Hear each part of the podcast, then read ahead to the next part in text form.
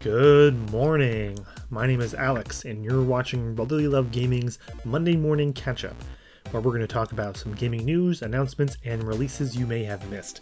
You can start your week off right just by knowing a bit about what's going on in the gaming world. Let's dive right in with some exciting new announcements.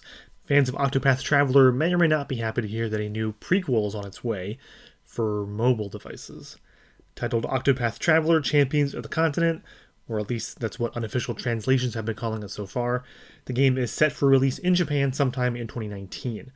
No official word on an English version just yet. If you like Octopath Traveler but don't like the idea of a mobile version, then take solace in the fact that the developers also confirmed a full sequel to the game is in the works.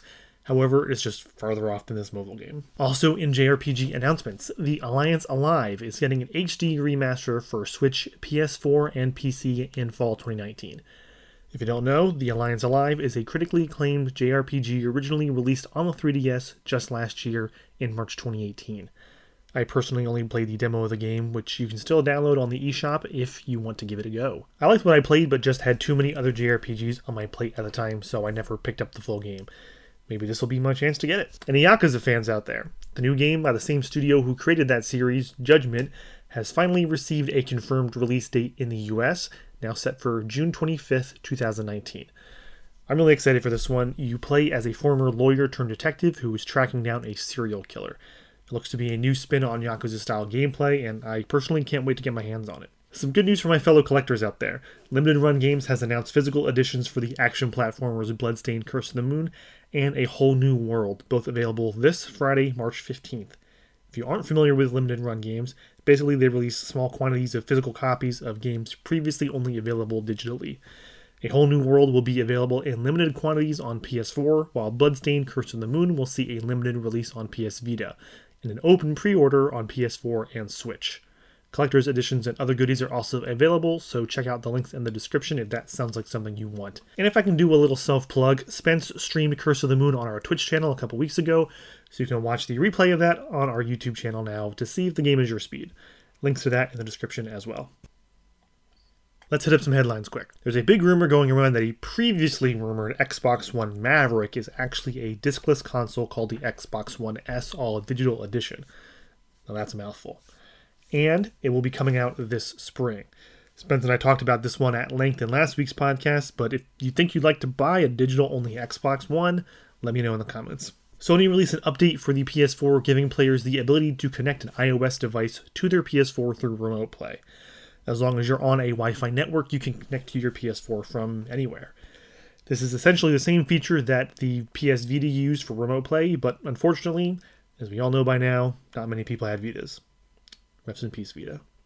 There's a lot of controversy around Anthem, the new game from BioWare and EA that was highly anticipated at one point, but has since come out in a fairly broken state, depending on who you ask, and has many people wondering if the attempt at a live service game is going to go the route of Destiny's popularity or Fallout 76's infamy. Honestly, there's too much to go through in the time I want to make this video, but some highlights include game crashes that actually cause system crashes on PS4, meaning that the entire PS4 shuts off.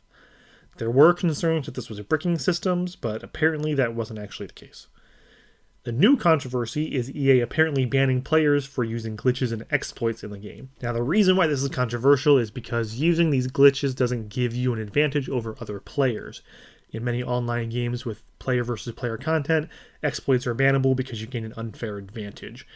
Many are arguing that this isn't the case with Anthem, though, because there is no player versus player mode. The game is entirely player versus enemies. But Anthem continues to be updated seemingly daily, so it remains to be seen exactly how this game will shake out.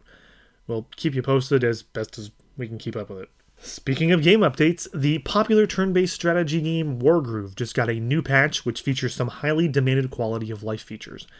New difficulty settings and options to skip moments like fight animations and cutscenes have been added to smooth out the experience. So far, people seem to be into it. I wanted to check out this game when it launched, but unfortunately have not had the chance yet. If you, like me, still need to get it, it's available on Switch, Windows, and Xbox One. Last but certainly not least on the news front, Sunday, March 10th was Mario Day. Because, like, M A R 1 0 looks like Mario. Anyway, this week Nintendo has some cool deals in celebration of their favorite plumber. I've linked Nintendo's breakdown of some of their deals in the description, and no, we do not get any cut from it. Just wanted to pass along the news to you. All right, let's break down some new releases. The highly anticipated Devil May Cry 5 hit PS4, Xbox One, and Windows on March 8th. It's been well received so far with a score of 87 on Metacritic. Game Informer called it a stylish return to form. Also on March 8th, 3DS fans got what seems to be the last first party Nintendo game on the horizon with Kirby's Extra Epic Yarn, a port of the acclaimed Wii game. It has an 80 on Metacritic, and GameSpot called it a yarn good game. I think that's supposed to be a pun on darn good, right?